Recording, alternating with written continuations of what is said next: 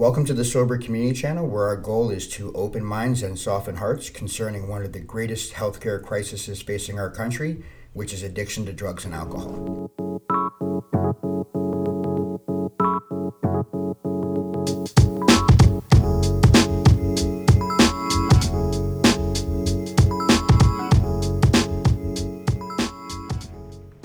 Hey everybody, it's Rocky. Welcome back to Bigger Than Me. I am here again with Chris and Bree. How you guys doing? Doing well. I'm doing well. great. So let's just get right to it. Let's do it. John Oliver. Hmm. May 20th, we'll post it with this whole thing, but he kind of went off. He did. He Did you see it, Bree? Yeah. Well, biting owls, we probably shouldn't start there. We'll come back to that. But he kind of. Not a good starting point. No, no, no. He kind of, well, there was a lot of things he did talk about brokering, bullshit treatment centers in Florida, Florida, Florida, Florida. What was you guys' take on that? A little bit of California. A little bit. A little bit of the cure. Yeah. A Yeah. little bit of the cure. Uh, so, so Chris, what was your take on that show? I was mildly disgusted. I was mildly disgusted. Although I'm not going to defend a lot of that, but I do want to take more of a positive stance. And him having 4.3 million viewers watch that video kind of gives the audience and our nation a a different perspective on actually what what really happens in ethical treatment centers and leaders in this industry Well, it's not really what gets highlighted, is it? at all. Right. So, I mean, we watch the news. I've never seen a news story on a successful landing of a plane. Never. But it happens thousands of times every single day. All we see are the crashes. But but let's not denounce the crashes. Let's actually have a little talk about them in Florida. I mean, he talked about so many things. He pretty much said O.J. Simpson could get a license here, Yeah. right? Was that I don't know if that isn't O.J. Simpson in jail. Yeah. So I guess his wife could get a license. He can come to the office if he got visits. That's how Florida works. Is that off? Because there's a lot of people with licenses here that should not have licenses. Well, what he what he basically said is he said that Florida has no regulations or no standards that need to be followed in order to obtain a license in the state of Florida, which is which is false. There are regulatory boards, DCF being one of those that license the providers within the state, detox residential, PHP, IOP, PHP and IOP with, with community housing. So there are regulations. And then for sober homes that may or may not be, I guess you can say for lack of a better terms, attached to a program, there you have FARR, who also has standards that providers need to need to be in compliance with. So I you know that's one part one little part of his of his segment that is wrong. That was wrong. Here's the other side of that coin, right? So there are plenty of people who, let's talk about brokers for a second, stood outside of Starbucks with their whole cool hats, face tats, white sneakers, right? Took a bunch of people to treatment, got them high, bought them drugs, sent them to their own IOPs, you know, all of these different golden urine things, right? And who then pocketed enough dirty money to then go because they have no record that at least excludes them from having a license. Correct. And now we have in South Florida influx of IOP, intensive operating phonies. I mean, eh, eh, IOP owners, if you want to call them that, who have no personal experience in recovery, who go to meetings as a kind of a lipstick on a pig concept to mm-hmm. pretend like they're in recovery, have not heard fifth steps, or trash, to be honest with you. Correct. Trash, but they're they're running recovery companies, right? It becomes their recovery. The company becomes their recovery. which is an oxymoron and not real. But Correct. I mean, in theory, it becomes the jacket that they wear out in the community, and they have no spiritual tools, no spiritual growth. They're using it as a cash cow. Correct. They don't really help people; they actually make it worse. So I think on the other side of John Oliver's argument, that's a real hard thing to work against. I'm not going to discredit everything that he said. Let me talk about you for a second. Can I do that? You can. because I literally watched you come up. I, I remember I don't I think it was 2011. Eleven, yeah. 11. You were in Barber Academy. I was. I never got a haircut. He never wanted a No, haircut. I, I'm sure. I'm sure. right? Didn't get that fade, but um, and then, but at the same time, you, I think it was a, you were a tech in a detox. Is that I right? was. I was a tech. Yes, And now you're part owner of a treatment center. I am. I literally watched you, and I also had some companies. I, I had an IOP prior to that that I sold and left. I had uh, a treatment center. I had a transitional living home, and, and all of that great stuff. You've seen my journey, and I've seen yours. Mm-hmm. But you're unique to me in the fact that I watched you. You were a marketer, and and I grew up with a lot of people who, I mean, you could say the people who had kind of indirectly invented brokering. I watched that happen. Yeah. I, I literally remember competing arrogantly so, with who knows the big book better and who's helping more people in the community in Delray back in 2006 and 7 with a couple people. And one guy was taking people and with a great heart, love that person, was, was helping people and, and, and getting them into the book and then also getting them in places. I didn't do any of that. I met them at park benches outside of the clubhouses and we read the book and did all this. We've done it together. Right, exactly. And then I watched that same person who I love and adore. then eventually at some point somebody was like, "Hey, you put so many people in my place. Here's here's something for you." Mm-hmm. Right? And I watched an industry. I'm not gonna say that, but no one person's responsible, but I know that was a pattern that just rippled through the community. And then I watched several other people, even that I love and adore, that that kind of jumped right into that whole entire thing. And so there's let's just make a distinction because I I have. You talked about mildly disgusted. Mildly disgusted is not mild right? If you make money off of addicts, you're predatory. There is no difference between a shitty IOP owner and a drug dealer. They have the same exact thing to me. They are. Right? So they just take up traffic and oxygen, right? But that being said, there's a difference when we talk about marketing between what I would consider brokers and jokers. So I don't even think that brokers need to be a part of the conversation. They're just criminals who haven't got caught yet. Let's move on from them. But then there's what I will call jokers which are people who were in the marketing field that I watched you kind of run a bunch of circles. Again, people I like personally, have nothing to do with it. Mm-hmm. But as I went to these conferences over and over again, I saw the same patterns. And these are people who weren't on corners just trying to get PPOs and buying people drugs. None of that stuff. They were working for, I'm using air quotes here, you can't see, reputable companies, some of which really were. They were. Right? And, and, and that really do help people. But as far as the conferences, what I saw there was a lot of people buying fifty dollar lunches for each other back and forth, mm-hmm. and ping ponging stories and gossip. And then when I took their personal inventory, which I'm great at inventory, I rarely take mine, but when I took their inventory, I was like, yeah, I know what you do in the community. It's nothing. Like you're really not out there killing it in twelve step world and all that stuff, but you you have this veneer of I I'm in the community making all this difference because I work in treatment yeah. and I get people placed. Right? Are they placed in a relationship with a higher power, with a fellowship of people that can help them grow spiritually? Because if that's missing, I think we've missed the bigger boat. Right? Yeah. So you um, literally, I mean, you placed 20 plus people a month, some months, into yeah. treatment. What was the difference between your journey and some of theirs? The difference between my journey and the way that I worked my way up in this industry, for one, I, I owe it to the leaders in this industry. I owe it to those individuals who guided me to make the right decisions. What always stuck with me is the the owner of the first treatment center that I worked for that I actually got sober in integrity. Um, he would make sure that all of his employees had integrity and that they were practicing ethically. And it really, really stuck with me. And I had a choice. And, and we talk about, you know, morals versus ethics, which is a completely different topic, which we could talk about which we will actually talk about down the line. And it was the difference between right and wrong, knowing right and wrong, and then ethics, laws. So I make my bed at night that I sleep in, and my bed has to be comfortable if you if if if I may. And I had a choice. I had a choice that I could be that guy sitting at Starbucks waiting to see a suitcase and hollering out my friends you know Mercedes Benz S Class as I'm driving down Atlantic Ave. That wasn't appealing to me. That wasn't appealing to me.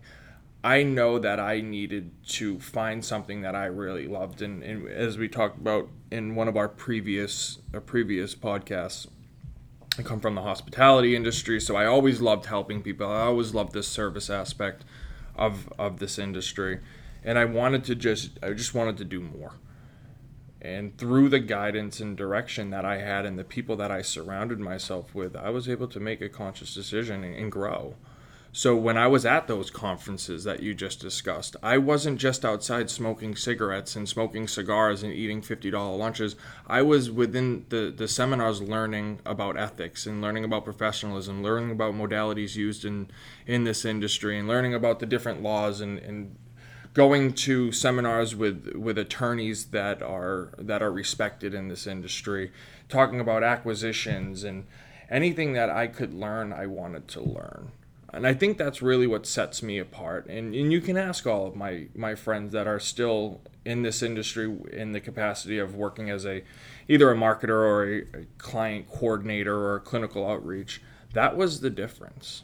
I wanted to learn everything about this industry. The marketing and the outreach, that's not really appealing to me. I like the back end compliance procedures, protocol, uh, making sure that employees and clients are safe. That's what I really liked. It just I needed to go get my education. I needed to learn more, and I needed to surround myself with people who worked in that capacity. So I think that's really what what sets me apart. I think in the industry that makes a lot of sense. Yeah. You want my other perspective on that? As far as recovery goes. Oh yeah, that's imagine that. What a concept. right. What I did was I I always I always surrounded myself with the people in recovery um, my fellowship. And no matter where I was, whether if I was in Colorado, if I was back home in New Hampshire, Massachusetts, in Florida, I was always surrounded by by those in recovery and those who understood my situation. There was one thing that I've always I've always noticed with you, and I've noticed with a lot of people. No matter what happens, there's always a big book in between us. Um, I, am always walking guys through the book, and, and, and if, if I'm going to be more of a disservice to a sponsor or somebody who's going to sponsor me, somebody who asks me to sponsor them, I let them know that I'm unavailable right now to be a sponsor, but my phone is always on. So my phone always remains on. I always stay connected. I always have this conscious contact with, with what I call my God.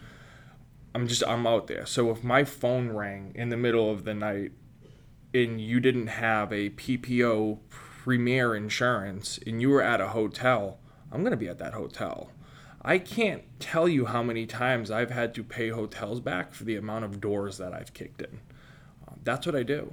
Uh, that's the second part, and I, and I think my clients now notice that stuff, and it was uh, it was always important to me. Plus, I like that. I'm more of a, an adrenaline junkie as well. But if my phone rings and somebody's somebody needs a 12 step call, I'm there. Um, so while you were climbing up in the marketing field, you were, I mean, I was there too. You were literally doing 12 step calls that had nothing to do with work. Yeah, because I always dropped them off to your facility. Right. You were you were sitting and reading with guys. I would see you come back and sit and read with a guy and do step work. For instance, you know what? There's a good there's a good example, and um, we just lost one last week. He was a very important person to me. He was my first sponsee that I ever had, and on my year anniversary, I got a call that this gentleman needed to be picked up from from a hotel in Boca Raton.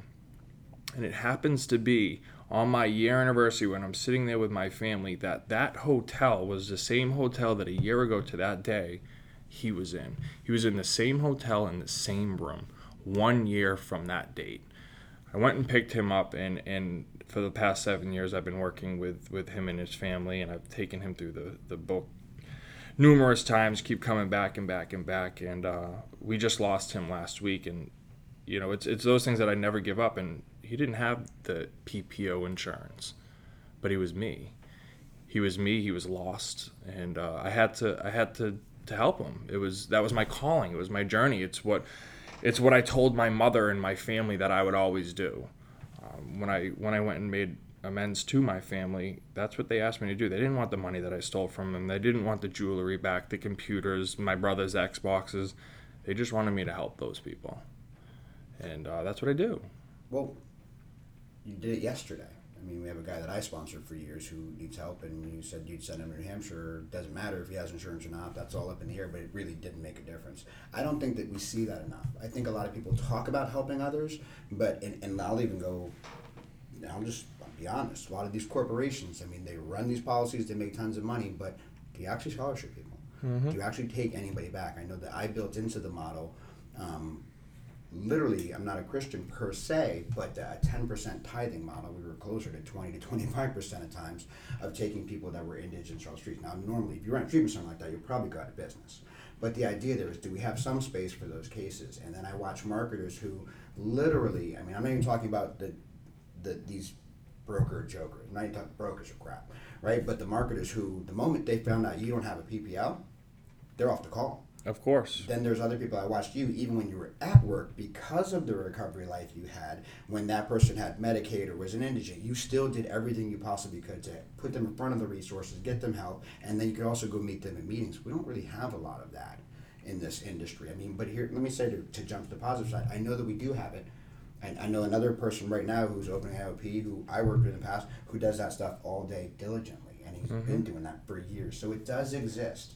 I want to kind of put this out there. I, I was asked, you know, you guys are my employers. I was asked to write an article on what was the article, Bree? How to How to choose an ethical treatment center. how to choose an ethical treatment center. I found myself completely stumped, and I'm a great bullshitter. I didn't. I mean, I wanted to write an authentic article. Yeah. Because here's the problem I see: you take one of these crappy IOPs, and then you take a real company or treatment to treatment, whatever the case may be.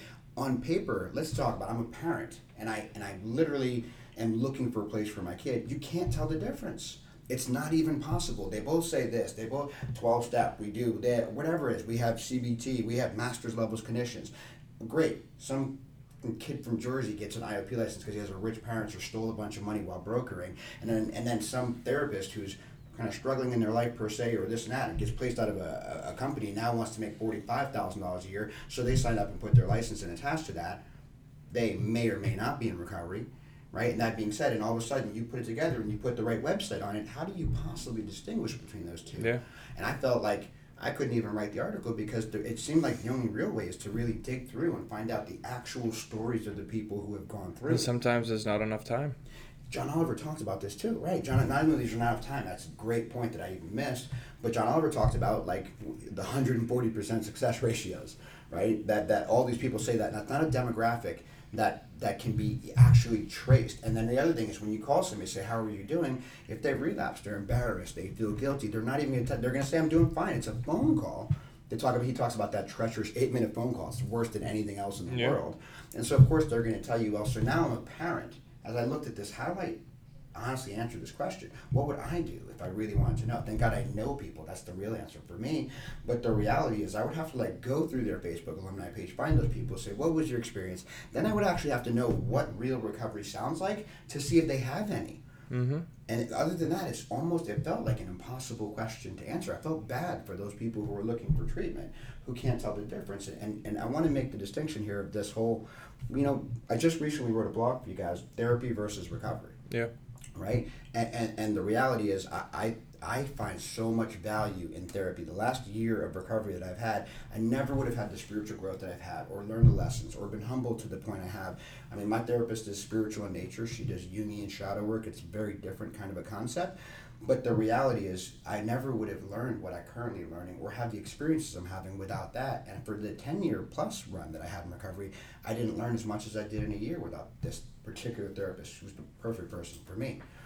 However, at the same time, I think if a if a company, and I'm just going to kind of put it out there, like both are needed. That's kind of what we talked about in that It is. Both are needed. There are people who have sexual issues and guilt and, and, and all of these dysfunctional behaviors. Shame. without- shame. That if they don't know how to cope with that, they can't get to the point of finding a sponsor, walking through the uncomfortability of talking to strangers, making those appointments, sitting down and doing the writing for a four step and a fifth step. If they don't address some major things first, which Yeah. are, I mean, cognitive behavioral therapy is a great example of how to disrupt those disruptive patterns and, and make better choices Correct. right? At the same time, you know, I look at, you know, one of my favorites would be Carl Jung, who's probably one of the greatest therapists there ever was, who meets with a guy like Rowland Hazard, who's, you know, basically Bill Wilson's grand sponsor. Mm-hmm. And as humble as he is, thank God for him, he says after working with him for a year, the guy leaves, drinks, comes back and goes, How did this happen? And Carl Jung himself says, I, I, I misdiagnosed you. You're an alcoholic of a hopeless variety. I don't know of an answer for somebody like you. You might need to go find some kind of religious or conversion experience, mm-hmm. right? And he was a humble doctor enough to be able to say, I don't, you know, therapy, like therapy and psychology may not have the answer for alcoholism. Doesn't mean that they're not very, very incredibly valuable, right? And I and I think one of the things that's very hard is in a lot of these fake companies that I would call them are people who just because you go to meetings don't mean you're in recovery, right? Correct. If you're not out doing some form of 10, 11, and 12, and I'm not going to go big book Nazi here, where is your spiritual growth? Like it's it's consistency with the pages because we have a proven path, right? Like I can say here, and I, I, I literally said I'm never working in the treatment industry again, and here I am. Although I, I, I write for you guys, I'm not like on the front lines with the clients. But I, I we I, it was you that was the reason why I actually came back in part that I was okay with it because I know your personal life, I know your recovery, and I then I found out the other people who were working here when I came and take a look. They're all in the ones that are in recovery are in recovery. Are in recovery. Right, as opposed to a lot of these other companies that they're, they're people who are around recovery. Just because you go to Crossroads Delray, don't mean you're in recovery. Correct. Right. So, I mean, you want to talk a little bit about the differences in the value of therapy and, and recovery? And Well, I want to I, want to touch on one of the things that you just mentioned. When we talk about recovery, we talk about what you know. What is the framework? What does the foundation look like? And I think there is a common misconception about uh, about a few things. One, it's it's not so much about the drugs and the alcohol, how much we did, when we did it, how we did it, what was the route of it, what was the frequency, the duration.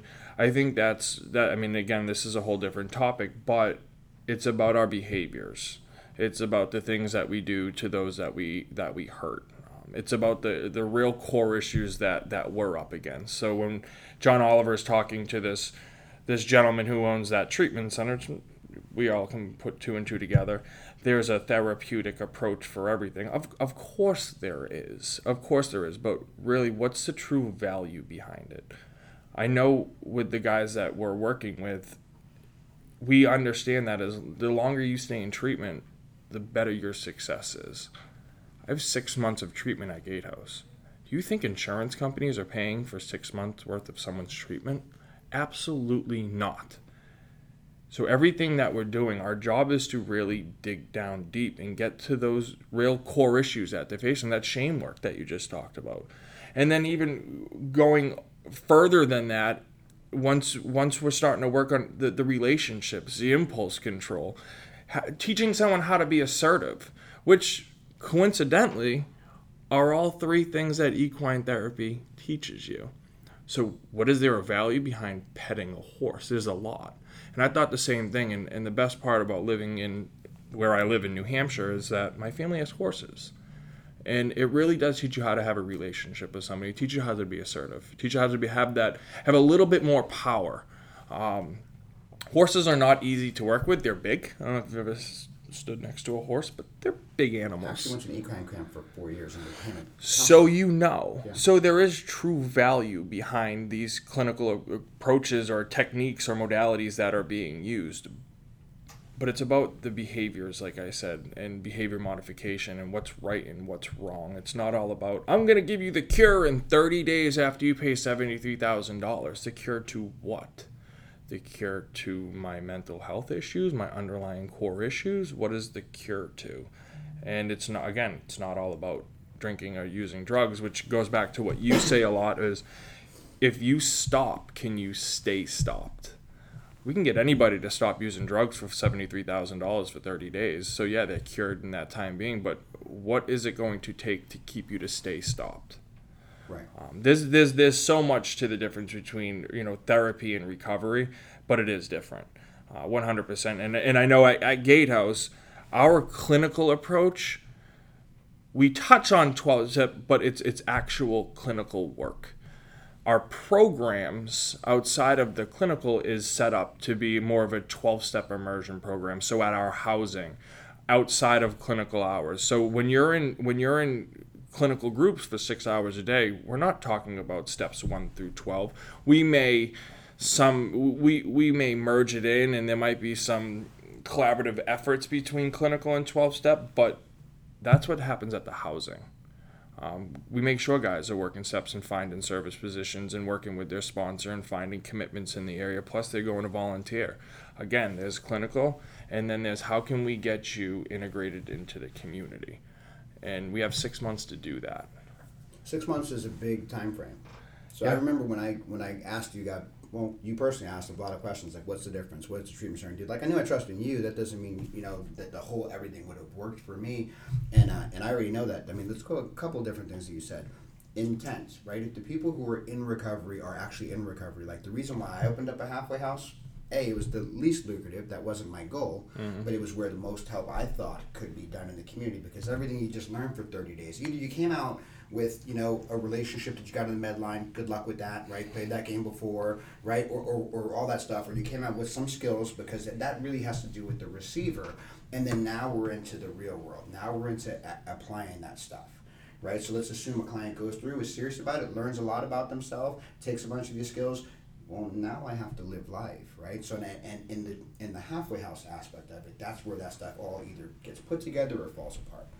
And so, when you give them six months, it's not like they're in inpatient for six months here.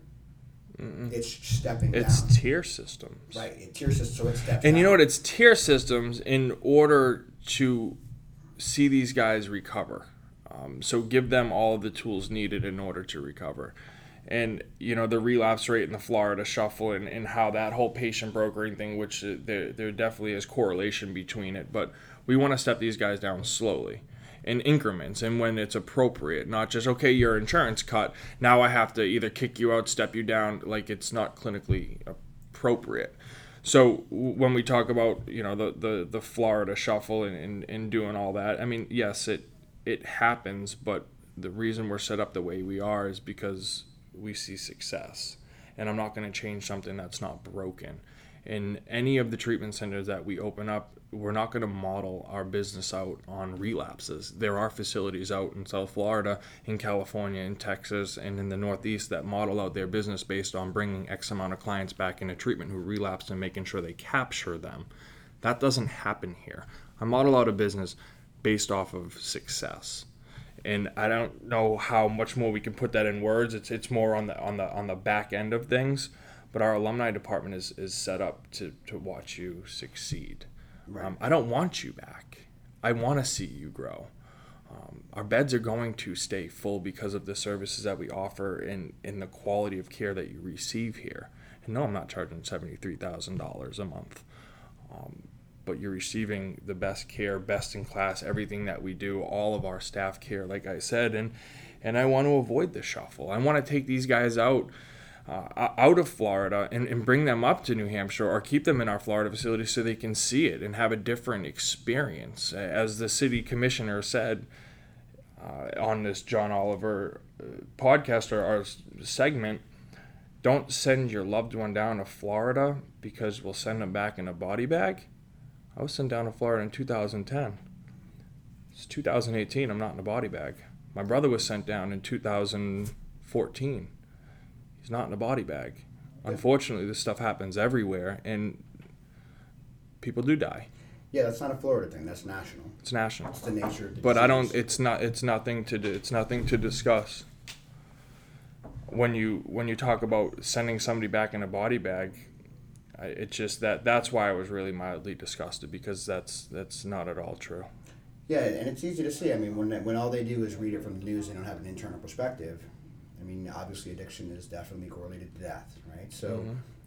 true or false statement: ethical discharge begins at intake. Ethical discharge. Elaborate on that. So, the idea is you come into a treatment center. You mentioned it, right? I'm just wording it differently.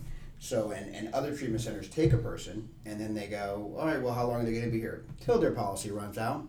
Mm-hmm. That's discharge, right? That's Yeah, that happens, that's right? discharge. Correct. ethical discharge is we already know we want to get you here. Like I'm just going to kind of put you on the spot and say it. Yeah. The therapeutic process is not the same without the 12 steps. Be immersion into the 12 steps. True. Correct. Right. I, I, I would challenge any therapist, and I know a lot of great ones. I have one myself. I don't think I've met one better than Carl Jung. I don't know if one exists. Maybe they do. My therapist is on the is, is has the same perspective. Yeah. Right. So, and, and he was like, can't help. You need some kind of spiritual angle. They work together and in unison. Correct. That's where immersion comes into play. So, what I mean by ethical discharge begins at intake is as you come through the door, we already know where you want we want you to be. Mm-hmm. It's in the twelve step world. If that's because we are a twelve step immersion program, doing your whole thing, having a spiritual experience, lipos, rainbows, unicorn, all that stuff right? And and this will prepare you to get out there as you go from whether whether it's detox to inpatient to PHP to IOP and halfway. But in halfway is you should be halfway back to living a life. You're gonna have to learn how to go to a job, how to have a relationship. I'm assuming you're gonna screw up a bunch of fucking relationships, Yeah. hurt yourself and a bunch of members of the community. Like you talked about setting people up for success. I want to see you fail. When I came to the halfway house and I, as an owner, I want to see where you're going to fail because that's probably where you've been failing indefinitely till you got here, right? So if we can, if somebody's willing and surrendered, you fail in front of me with this, we can now take a look at the pattern and we can make an adjustment. Failure at a level that it can be controlled. How many Correct. times does it take failure in order to succeed? Every entrepreneur, every every buddy that that that suffers with a substance misuse disorder. Uh, I mean, teacher, they all fail. Well, there's two types. How of do you failing, right? overcome? Yeah, there's two types of failing. There's failing forward, and failing backwards. Mm-hmm. Right? If it's a progressive disease, backwards is backwards. So failing forward means the guy now learned how to not use drugs a little bit. He he's he's ambulatory. He can walk. He's not on drugs. Right now, he's got to learn the skill set of going to meetings, doing the harder stuff. He, he can ask a 60 year old person at 7 Eleven at 2 a.m., Can you get any crack for me? That clearly doesn't smoke crack, but ask him to ask a member of the same sex to get a phone number to call and say, This is what's going on in my day life. He's got to walk through that whole mm-hmm. craziness. Right? And as they do that, those are all different things. And then, of course, he's going to fall in love in his home group a couple times if he even has one. right? That's going to hurt like shit. Right? So he's gonna fail through that. Can you get through the resentment of, oh my god, I can't believe that you know she was whatever dating my sponsor for six months, you know, whatever the case may be. That's failure if you want to call it fail forward, right? Where what's wrong with my picker, so to speak? How do I make money ethically? Failing forward, right? A lot of people are not used to that stuff. Six months gives a really good amount of time in a tier system for a person to walk through that. Thirty days is like, hey, I learned a couple new terms, Met a girl. met a girl, and I'll be back in a month or dead, right? So that they're very different approaches. That's when I when I agreed to come aboard here. That's one of the that was a big big difference for me. I, I, somebody can something real can be done in six months. Your difference of of finding those things of what made you decide to work here is the same thing that we challenge our clients' families to do. Of choosing this facility for their loved one to come to. So it's the same things that we're discussing. How long is the program? Right. Is it is it gender specific? How big are the groups? Where are you located? What activities you do? What modalities are you using? What approach do you take? Are your therapists certified, board certified with master's degrees? Uh, there's there's, there's a, a range of things that you can ask, which go back to how do you find an effective treatment center? So which we can we, which we could touch on. We could we could have a whole segment on on just how to how to find a, a qualified provider, and and I'm sure we're, we're going to do that. But as you were as you were touching on that, I feel like there was some correlation. So I wanted to let them know because if there are families that are watching this, there there are ways to find an effective provider Right. uh, that are going to work. And it, and it, it is those questions. You know, how long are they in clinical? What are they doing? What does the supervision look like? Um, what does the immersion process look like? Medications. Medications are big. Right. I'm not a doctor. I'm not going to sit here and tell you that you don't need medications. It takes a place that has all of that lined up. And I think what I find to be, because I'm a 12 stepper, I'm using air quotes here, um, I'm, a fan of that philosophy, but I find that that seems to be one of the biggest components. Doctors can do what doctors can do. Let's assume you're not in this, you can't serve two masters, right? Any doctor can go, okay, get him on this, all that stuff, and do that. Let's just take those people out of the equation. Even the ones that are attempting to be ethical and attempting to go by the guidelines, if your people are not pointing them towards us to say the God, doesn't not talking about Christ, Jesus, mm-hmm. Buddha, Allah, something that's going to get them a higher power that's going to remove that obsession, right? Then they're really going in the wrong direction. Period. It doesn't. I mean, the wrong map never led anybody to the right direction. And I know here that you have people that are really in recovery. That's not the same as me. Just can't even emphasize that enough. Right? You could have all the other stuff set up together, but for me personally, if you don't have the light to drive them towards, what are we really doing? That's correct. So to bring it back and kind of wrap it up, that's why I was mildly disgusted. And uh, this is an industry that I love. I could do multiple other things with an education that I have and the background that I have. I choose to work in this industry. Uh, these are my brothers and sisters, and uh, it's kind of disgraceful that that this is what is going on in in our world, and and nobody nobody sees the, the the good news, the good media, those that are successful and now own businesses or have families or getting married or have their families back in their lives. Fox News and, and WBC, they're not gonna they're not gonna play that stuff. Yeah, they're never to play the successes. I, I just want to thank you again for being a part of and help build a company that I, I could come back to and sleep very well at night. And um, I just I really really enjoy being here. I thank you for the opportunity. And I thank you both for, for having me on the show. No problem. Thanks.